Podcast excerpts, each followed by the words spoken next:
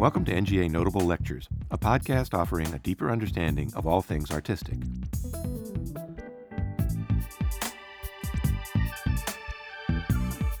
Dedicated to Edgar Degas, 1834 to 1917, in the centennial year of his death, Volume 3 of the Conservation Division's biennial journal, Facture Conservation, Science, Art History, focuses on the tremendous wealth of works by Degas in the National Gallery of Art collection.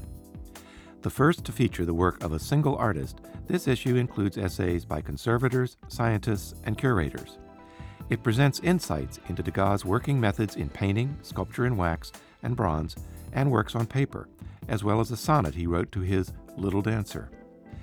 The gallery has the third largest collection in the world of work by Degas, comprising 21 paintings, 65 sculptures, 34 drawings, 40 prints, two copper plates, and one volume of soft ground etchings.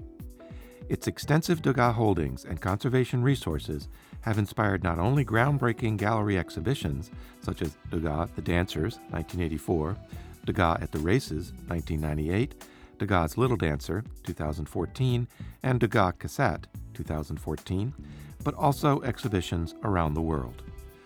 For the public symposium, held as a centenary tribute on September 22, 2017, Richard Kendall presented the keynote address, introducing new research into Degas' interests in media and technique alongside his documented engagement with contemporary science and technology. The title I chose for today, Degas, Man of Science, was chosen very deliberately and slightly mischievously. I am, of course, an art historian and not a historian of science. But I nearly became a scientist in my early years. Not everybody knows that. At high school in England, my best subjects were art and science. When I graduated, the art teachers wanted, told me to apply to art school, while the science teachers pointed me towards university. As a stubborn teenager, I opted for art and grew a beard. But I've kept up my amateur interest in, sci- in the sciences ever since. So today, I, I, I, really want to pay homage to the colleagues at the National Gallery, many of whose names uh, Mary has just spelled out, who have been so exemplary over the years in applying their scientific wizardry to the world famous collection of works of art by Edgar Degas that are housed in this great museum. Shelley Sturman, Daphne Barbour, Anne Hoenigswald, Michelle Facini, Kimberly, Kimberly Schenk, and Mary Morton, and the many highly specialist colleagues who I haven't particularly interacted with, have worked through the decades to conserve, stabilize, protect, and where necessary, repair the paintings, works on paper, and sculptures under their care, always with the highest professionalism. These guys are the best. Many of the team have contributed to Facture, so you can read about the indiv individual contributions at your leisure when you buy your own copy. Hint, hint. Um, I've, I've read the new Facture from cover to cover more than once and recommend it highly to you all. This remarkable group of conservators have committed themselves over the years to sharing their many insights and discoveries with a large audience. This outreach has already taken the form of articles, displays, and lectures, as well as substantial exhibitions and other public events. A lot of museums don't do this. It's a very special feature of the National Gallery. Um, conservators in general are not always so willing to do this, as I know from long experience, and perhaps some of you, you do as well. To be fair, conservation work today is often highly technical and does not lend itself to elucidation in the wider world. What makes it even more extraordinary that the National Gallery staff actually invite professionals from outside their discipline, including some art historians, to see what they're doing and discuss some of the issues they're addressing and sometimes puzzling over. I have spent a number of happy hours with the NGA conservation team, and needless to say, have become much better informed about the works in question and the artists they have been dealing with. Today, the National Gallery conservators have an, an honourable international tradition of reaching out to their larger public and communicating with them in various ways, as in what you're looking at today. The new edition of Facture is, among other things, a further ge gesture in that direction. A beautifully produced volume with a sequence of essays that are all illus illustrated in color. It's, it's a very beautiful publication. And it recounts step by step the procedures used in the conservation, de conservation department as the conservators have worked on some of the items in the museum's collection. I strongly recommend the new Facture to you. It's the third in the series and packed with terrific material. And best of all, don't forget, you don't have to be a scientist to read it. It is not stuffed with jargon that is uh, uh, unapproachable by humbler folk like us. Uh, now to my talk and its slightly surprising title Degas, Man of Science. On the screen, you see Degas in his 20s, virtually unknown as an aspiring artist in Paris, studying and experimenting as he gradually moved forwards. I'm sure that all of you are familiar with his work in later years. How could you not be in a museum like this? The Degas you are long, long acquainted with was the highly original and subtly skilled artist who was a driving force behind the Impressionist exhibitions in Paris, held between 1874 and 1886. These events marked the birth of Impressionism as the world now knows it. And Degas was generally one of the guys who got up there, got up front and hassled the press to come and made sure there was enough money and so forth. Um,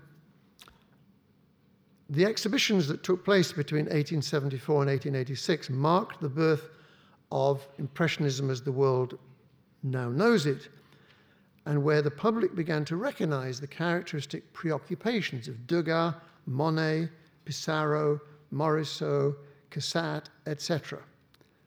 Today, Degas himself is celebrated throughout the world as the painter of dancers, the artist who made the ballet respectable as a subject from contemporary art at a time when it was often seen as marginal and even unseemly in French culture.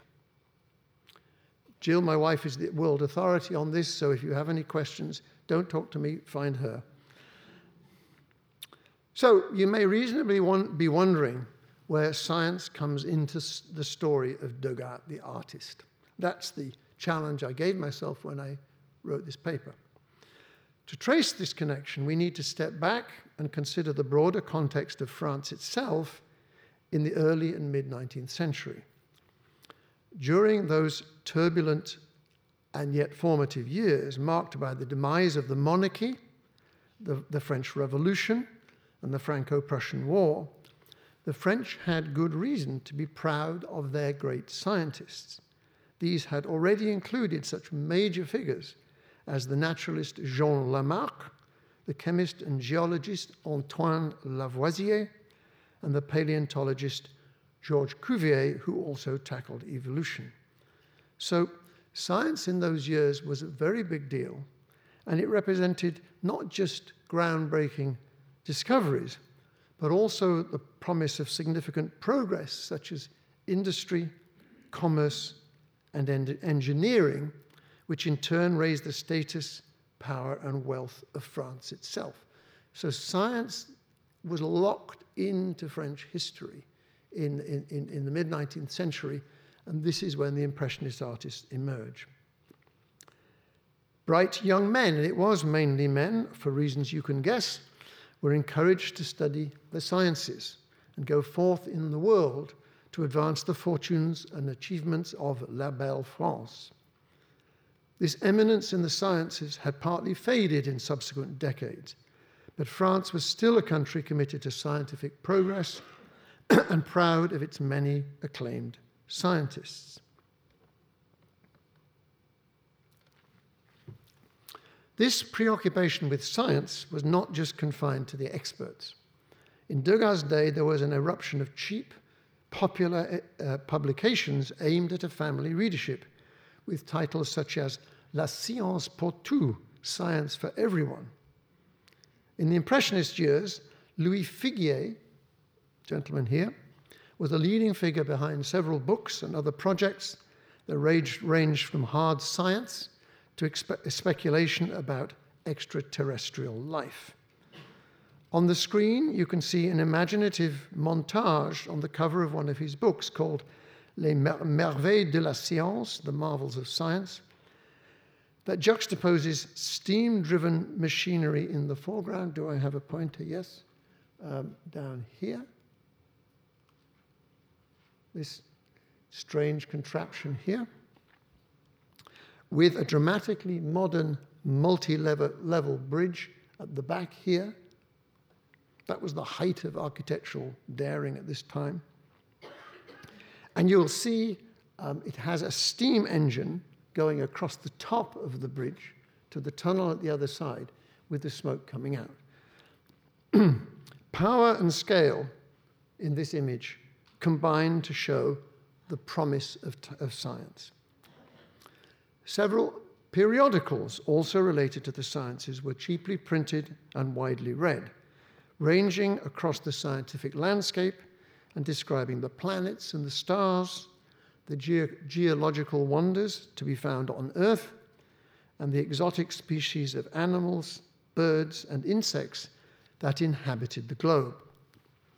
Smaller popular books on such topics also abounded.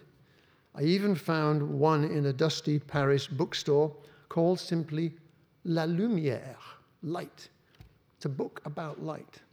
A little tiny book like this, which covers the natural and the artificial and artificial phenomena associated with light.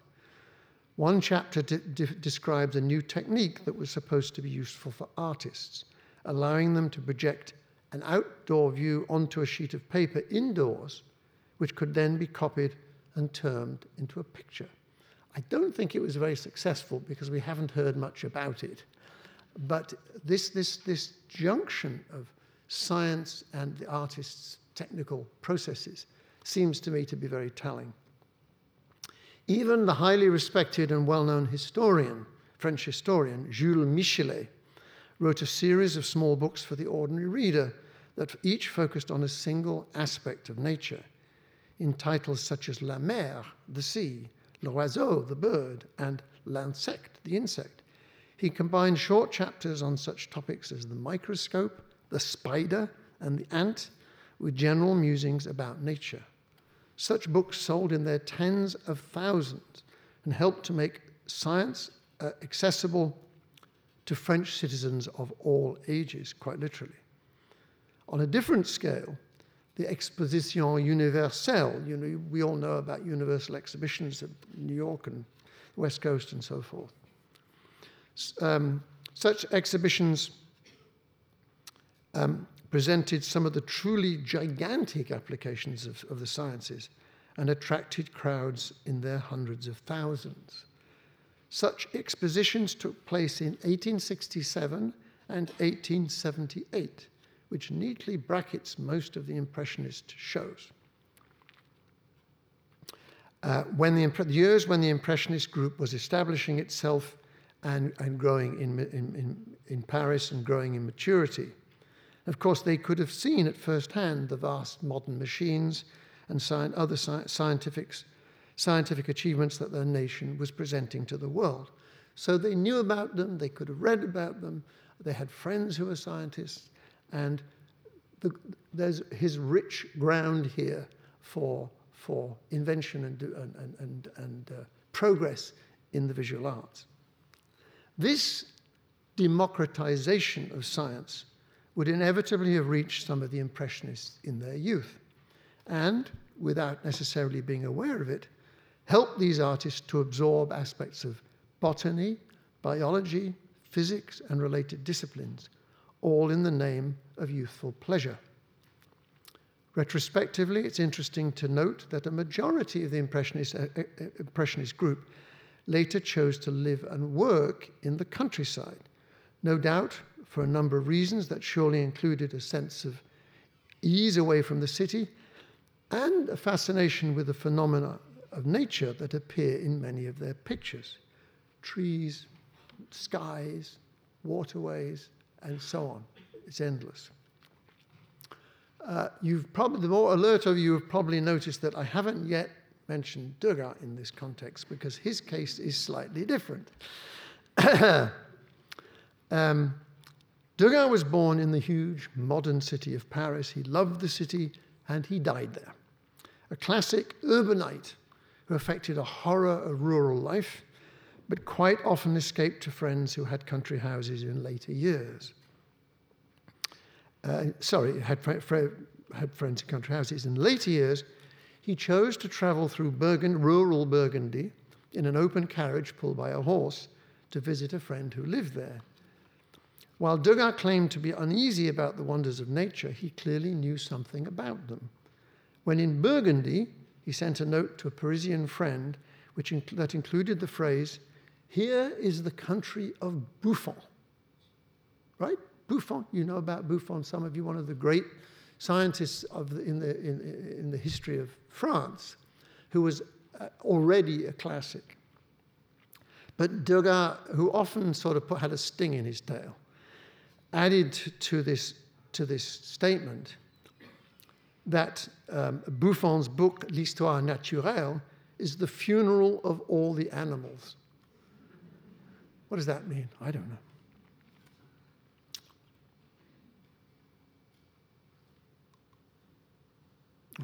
No. So, back to the Impressionists. Several Impressionist artists are also known to have had links with science when they were at school or in early adulthood.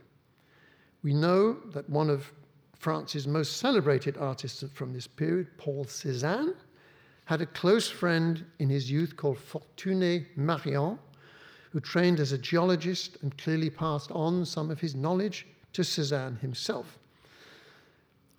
The, survive, I'm talking about these now. The surviving pages from one of Cézanne's sketchbooks on the screen show a crude drawing of stratified rocks, the result of disruption in the mountains near Mont Saint Victoire, where the young Suzanne and Marion loved to paint. This is the, uh, this is the drawing in question, although there's a bit of it there as well. Cézanne knew nothing about geology, but his, his friend Marion knew it very well, and he was explaining to, to Cézanne how when the earth um, is pressured from underneath, from, from within, with, within this, the, the globe, um, it, it, it stratifies, the stratifications are then bro- broken and moved across somewhere, which explained what Cézanne was looking at. And if you know Cézanne's paintings, you'll know he did paint a lot of rocks, not only then, but later on in his life.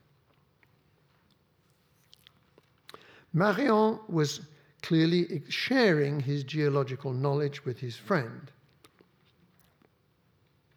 Cézanne himself never lost his fascination with rocky vistas, drawing and painting their complex structures in his native inland Provence, but also working on the coast from the bays, cliffs, and other distinctive formations that now seem almost inseparable from his art.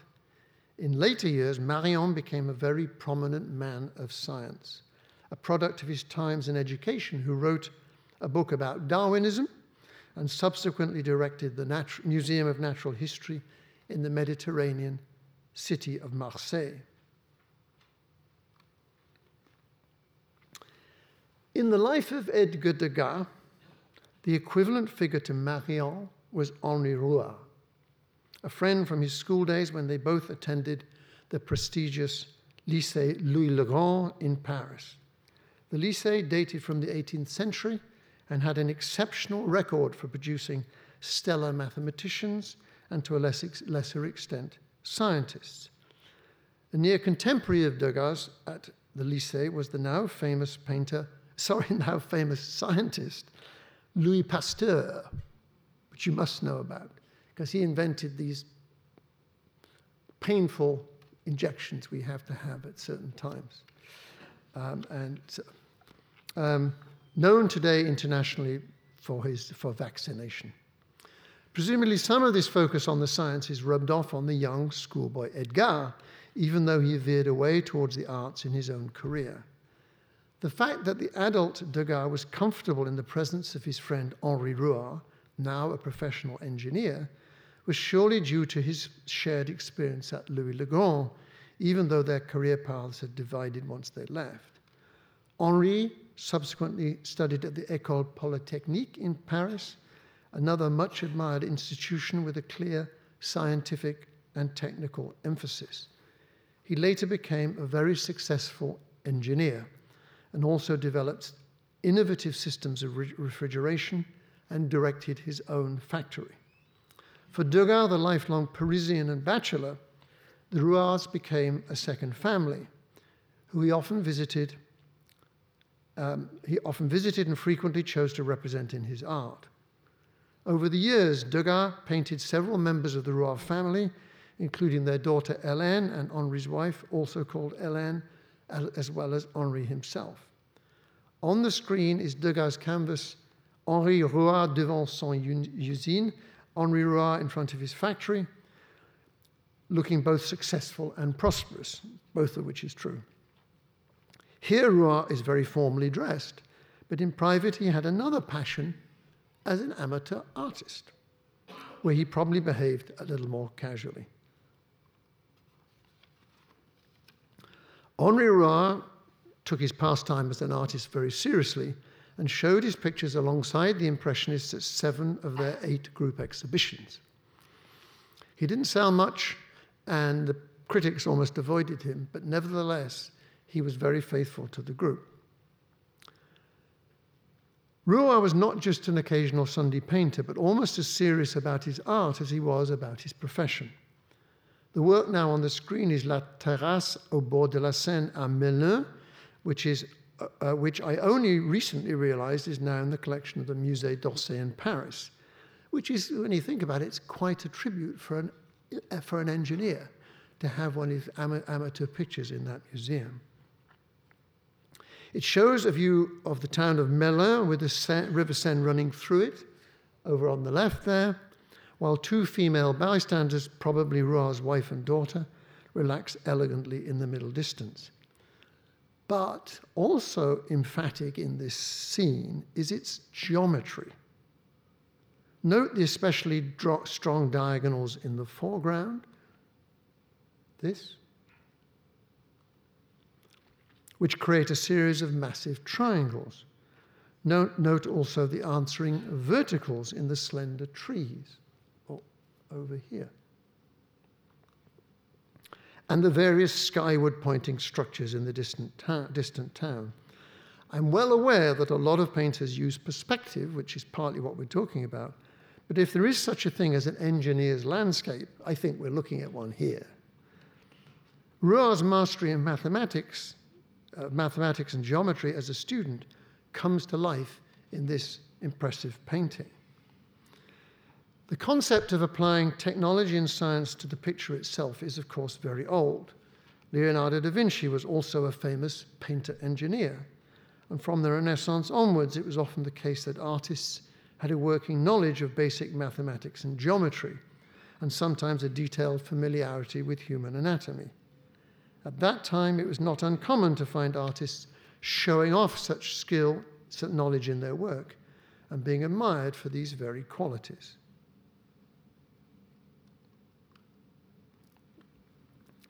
I'm sure you recognize these two.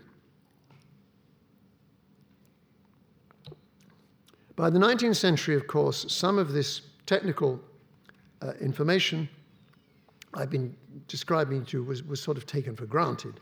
It was nece- and it was necessary to go much further to re- recreate new kinds of visual experiences. Within the Impressionist group, Degas was one of the most adventurous in this respect, as the two pictures on the screen emphasize.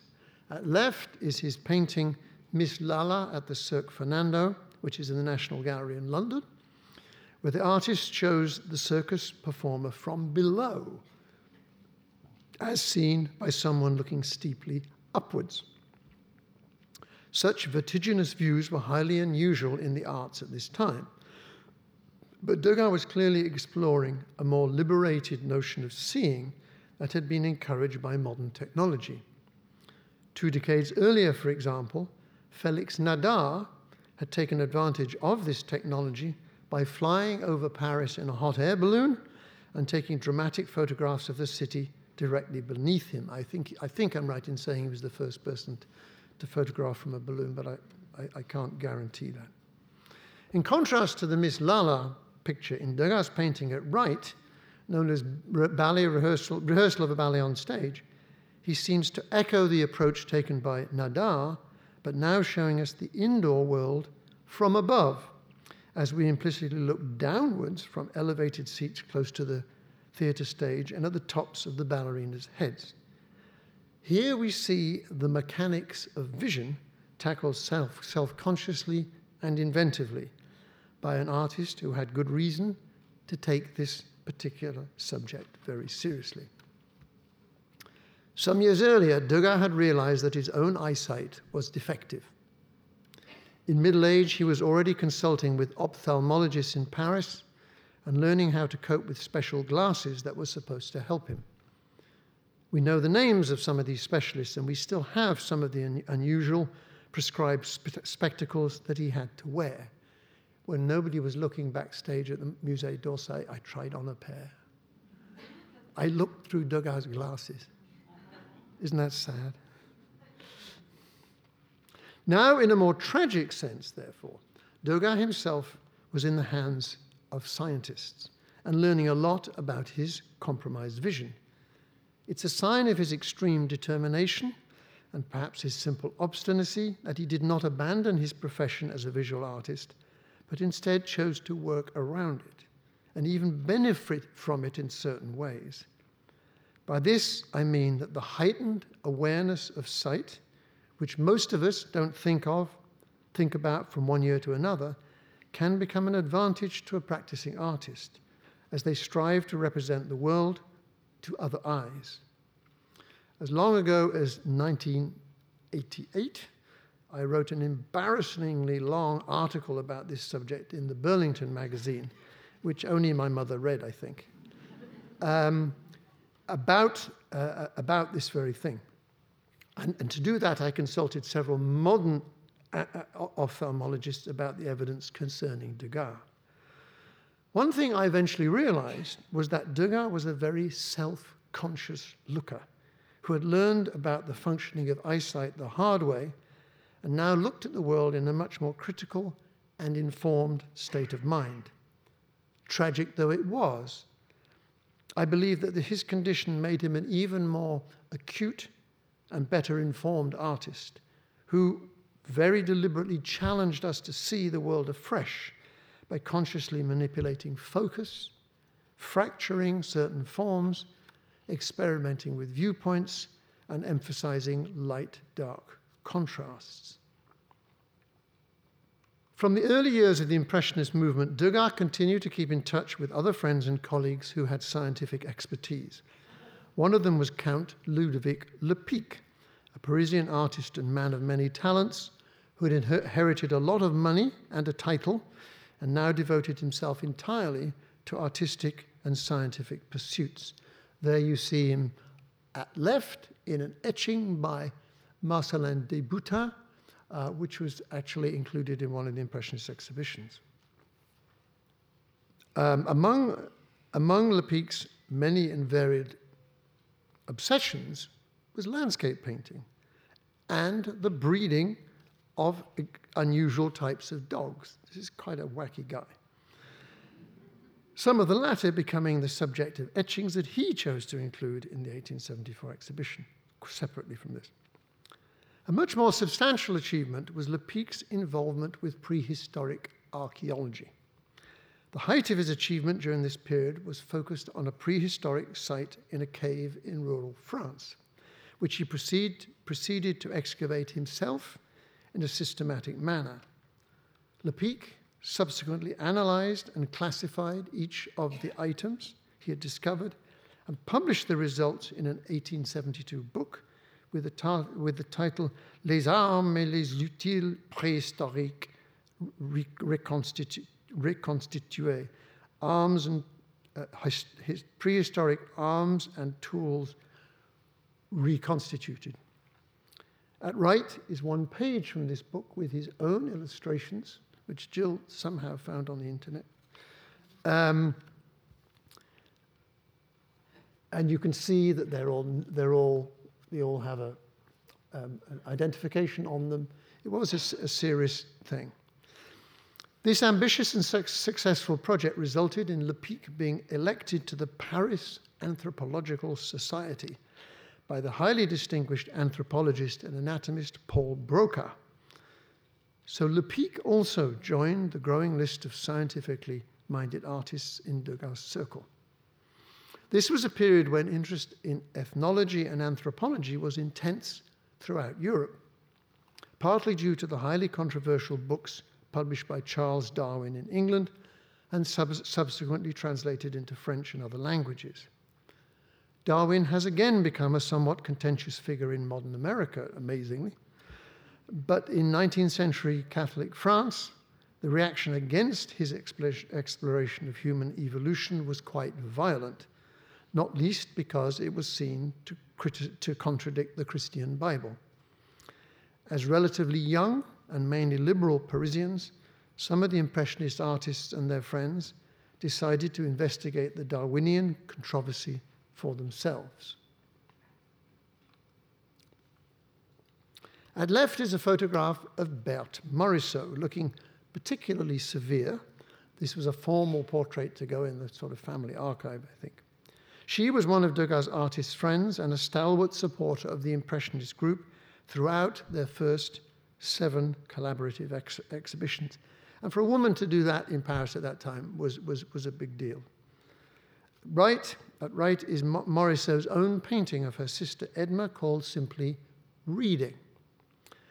Both sisters were keen on the activity of reading. And in an undated letter, probably written between 1872 and 1874, when she was in her early 30s, Berthe told her sister, I am reading Darwin. It is scarcely reading for a woman, even less a girl.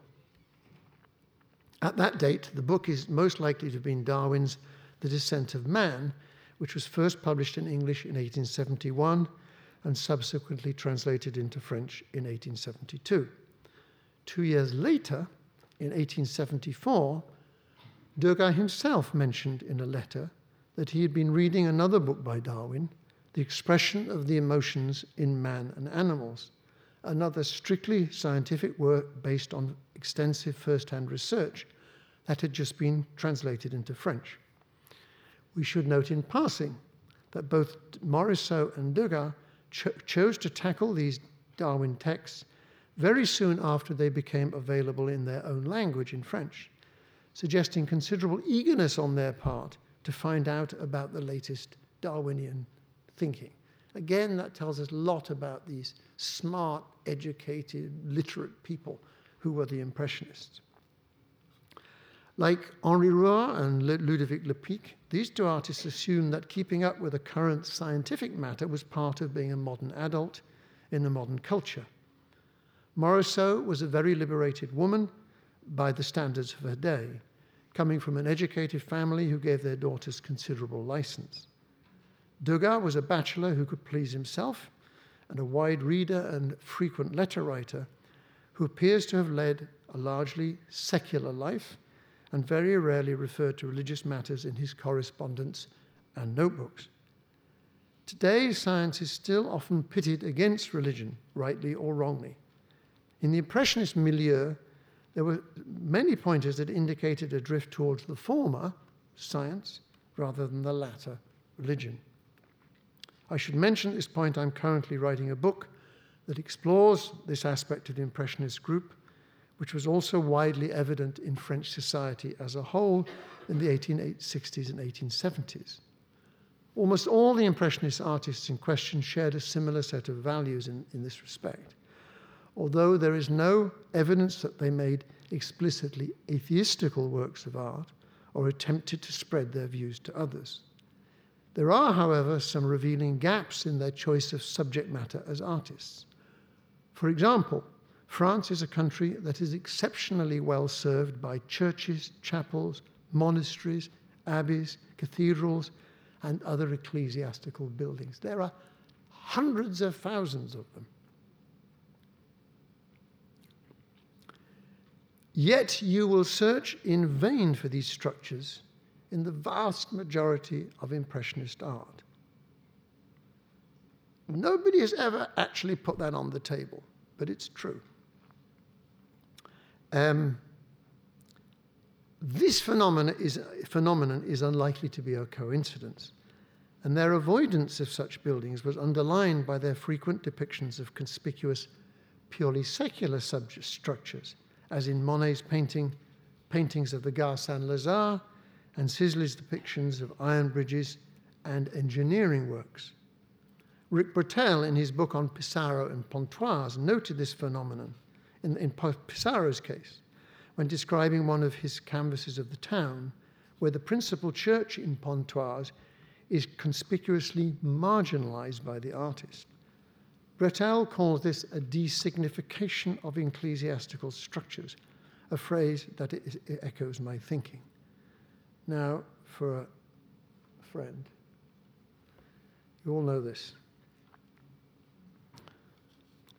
Many of the themes I've outlined this afternoon come together most famously uh, in, in Degas' most famous wax sculpture, The Little Dancer, age 14, which is now one of the glories of this museum we rushed off and had a look at it before we came into the auditorium.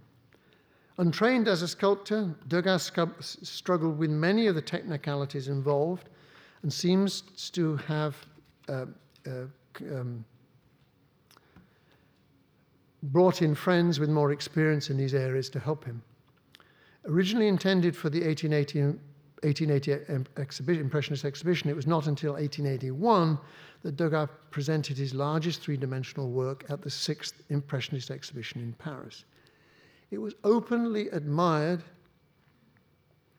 uh, by some who saw it, including James McNeill Whistler, who, for once, was lost for words, and simply gesticulated in front of the quote, uh, in front of the glass case. That's a quote from the time, according to one witness.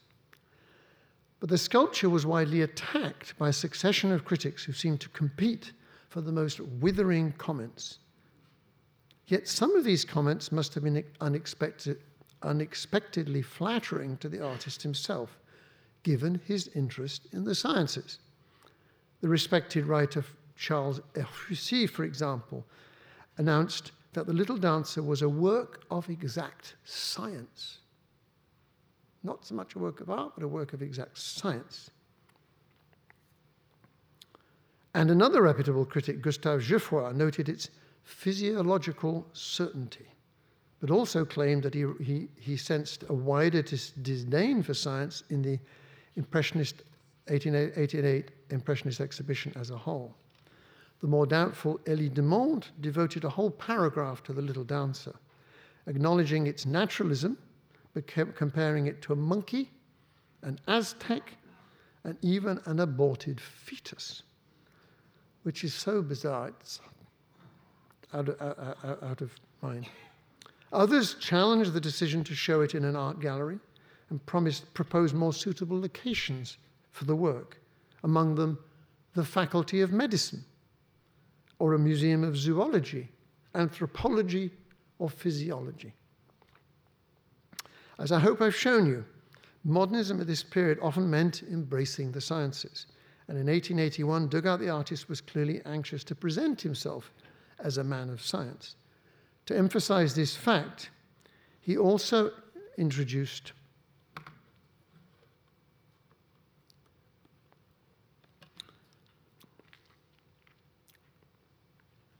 He also introduced two pastel drawings in the 1881 exhibition. This is next to the little dancer showing gaunt male figures, apparently in a court of law. His title for these works was Physionomie de criminel, criminal physiognomies. And as Douglas, Douglas Druick and Peter Zegers so incisively explained two decades ago, these figures specifically related to a currently popular belief that each human face or physiognomy reflected the inherent virtues and vices of the individual in question. in one of his notebooks, Degas mentions the book by Johann Caspar Lavater, La Physionomie, which was among several texts that supported this dubious theory. The lean, undernourished features of the male at left would have characterized him as a criminal type, according to Lavater, an implication emphasized by Degas' Degas' choice of dark colors for this figure, in contrast to the man at right. For some visitors to the exhibition, the, the apparently undernourished and self absorbed dancer in her box was also in a kind of prison like constraint, and by association, also suspect. This was, of course, pseudoscience, but at that date, such myths could take quickly and condemn innocence, such as most, most ballet pupils by inference, in terms of assumed or immorality or otherwise. In 1881, the Paris press had caught up with this new quasi science and now were now scattering what we might call fake scientific language. Um, I use that word in honor of, the, of Washington.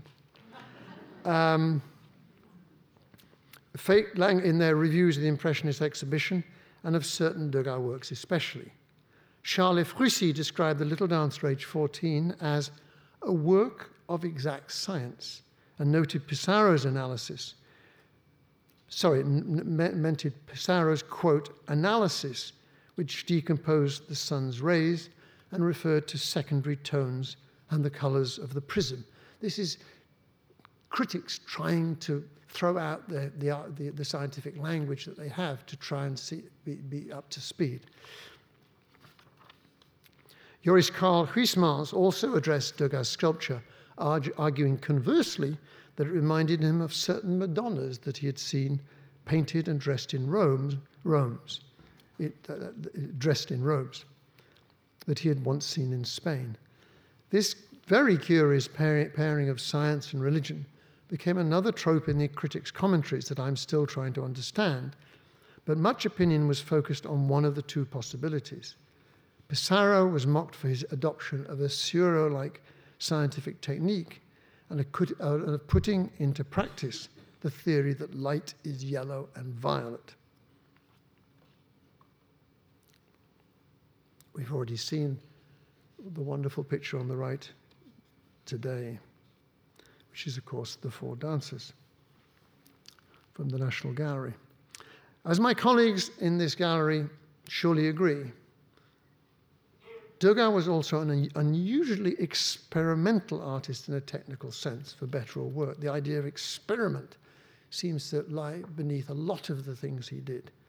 Something you start and you don't know what the outcome is going to be. It's also the case that his inventive combinations of media and supports give conservators today a lot of headaches, as the pages of Facture demonstrate. During his long career, Degas used almost every medium available to the contemporary artist and exploited almost every painting technique that was currently in use. He delighted in different kinds of paper with different kinds of tint, surface, and other characteristics. To complicate things further, he would sometimes combine more than one procedure with another in a single composition, which could lead to unprecedented mixed media works that depend on combinations of charcoal, chalk, water, uh, pastel, water based colors, various kinds of paint, even some modest scale images. When he found a combination that he particularly liked, as in his color monotypes of landscapes, with additions in pastel, he would shamelessly repeat the operation, making variations on it until he tired of this process and moved on to something new. On one occasion, Degas referred to his own work as a series of operations, which almost sounds like the language of an engineer or physicist. Well, as you, as you must be already aware, we've moved into the late period of Degas' art, the late 19th century, when he was still working as ambitiously and inventively as ever. Um, the examples on the screen both come from this late, um, date, late period and demonstrate the point I've just made. At right is the four dancers. Um, the canvas which Degas worked on at the end of the National uh, uh at the end of the century, is now in the National Gallery. At left is one of several drawings of dancers that he made in his studio around this de- same date and used as prototypes in several pastels and oil paintings, including four dancers.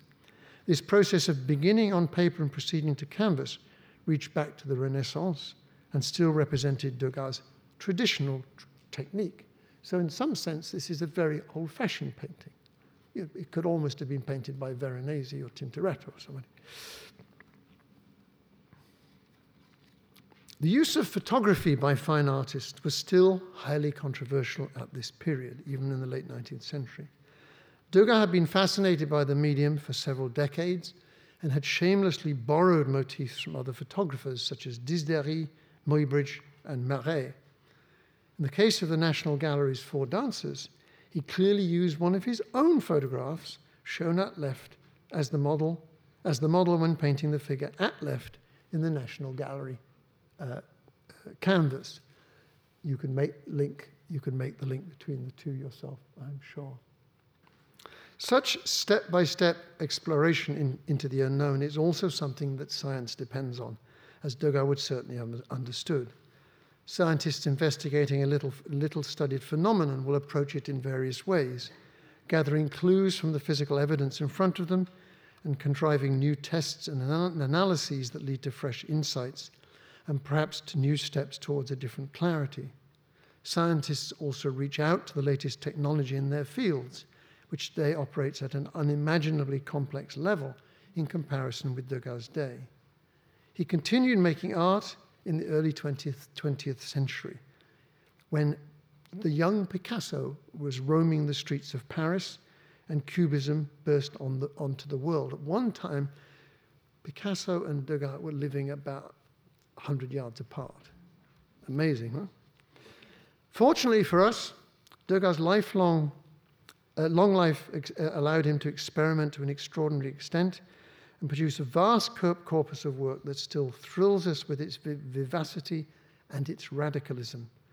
Thanks to his embrace of the, scienti- of the sciences, it explored aspects of creativity that would have challenged the faint, faint-hearted, even though he left behind some puzzling works that require an army of conservators to stabilize. So I end as I began, with thanks to the Washington team for taking care of our man of science and his endlessly intriguing art. Thank you.